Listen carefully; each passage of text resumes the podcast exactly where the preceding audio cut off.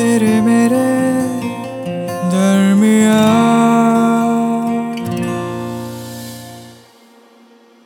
जब हम इस रिलेशनशिप में आए थे, तब मैंने तुमसे बस इतना कहा था कि देखो, बाकी सब तो ठीक है, बस तुम्हें कभी किसी और से प्यार हो जाए ना तो बता देना।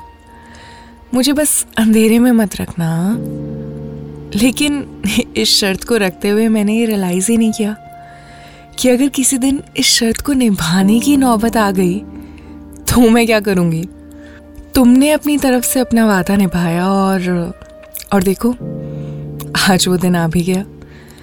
तुमने अपना वादा निभाया और मुझे बता भी दिया कि तुम मुझसे बेवफाई नहीं करना चाहते और इसलिए मुझे बता रहे हो कि तुम अब मुझसे नहीं, किसी और से प्यार करते हो। तुम्हें पता है मैंने तुमसे वादा क्यों मांगा था? तो मुझे लगा था कि जब तुम्हारा पार्टनर तुमसे कोई सच छुपाता है तो सबसे ज़्यादा दर्द होता है। बस, मैं तो उसी दर्द से बचना चाहती थी, पर देखो ना, आज उससे भी ज़्यादा दर्द हो रहा है। समझ नहीं आ रहा, तुम्हें क्या बताऊँ? तुम्हें क्या बोलूँ? तुम्हें थैंक यू बोलूँ कि तुमने मुझे ये बात बता दी और मुझसे बेवफाई नहीं की, या फिर तुम्हें बोलूँ कि मेरे होते हुए तुम्हें किसी और से प्यार कैसे हो गया? वैसे तो हमें साथ में कुछ पाँच छः साल हो गए हैं, पर पिछले पाँच छः महीने आज मुझे याद आ रहे हैं। हर वो रात जब मैं तुम्हारी गोदी में लेट कर तुम्हें अपने पूरे दिन की दास्तान सुनाती थी, तब क्या तुम किसी और के बारे में सोच रहे थे? या जब मैं काम से वापस आकर तुम्हें टाइटली हक करके बोलती थी कि बस, अब ठीक लग रहा है। क्या तब तुम्हें ठीक नहीं लगता था ऋतिक? क्या हर वो रात जब मैं तुम्हें गुड नाइट बोले बिना नहीं सोई, तब तुम किसी और को भी गुड नाइट बोल रहे थे? तुम चाहते हो कि आज मैं तुम्हें इसलिए माफ़ कर दूँ क्योंकि तुमने इस सब के बारे में आकर मुझे बता दिया है। और इसलिए मैं तुम्हें किसी बुरी नज़र से ना देखूँ, पर अब क्या फ़र्क पड़ता है ऋतिक? जब कुछ है ही नहीं, तेरे मेरे दरमिया जब इंडिया गेट के सामने तुम्हारे फेवरेट टिपिकल बॉलीवुड स्टाइल में घुटनों पर बैठकर हाथों में गुलाब लेकर मैंने तुम्हें प्रपोज किया था, और वो तीन सेकंड का जो पॉज था तुम्हारे जवाब में, उसमें तीन हज़ार बार मैंने हमारी लाइफ इमेजिन कर ली थी। पूरी की पूरी।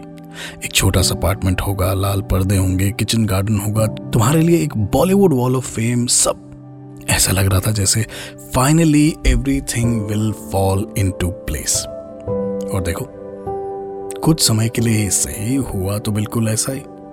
हर एक छोटी से छोटी और बड़ी से बड़ी चीज़ जोड़कर ये अपार्टमेंट बनाया हमने, जिसमें मुझे लगा था कि हम दोनों रहेंगे।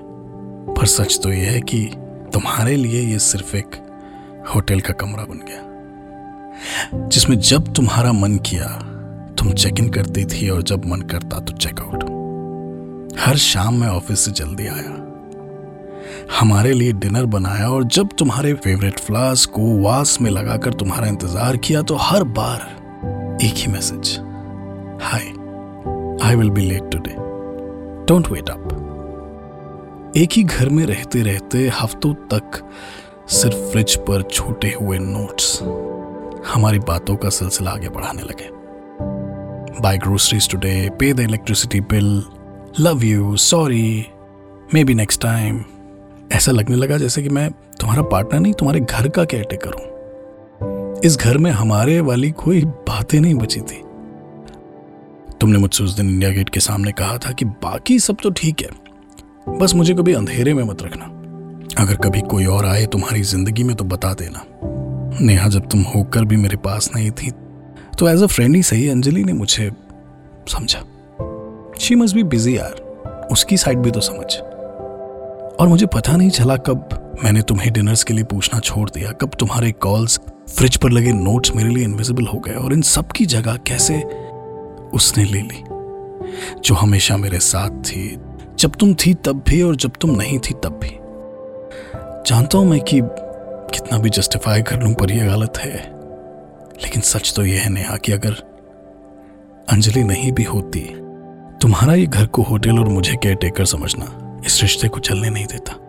तेरे मेरे दरमिया तेरे मेरे दरमिया इस पॉडकास्ट के बारे में अपना फीडबैक देने के लिए हमें लिखें podcast at my Radio City dot com पर।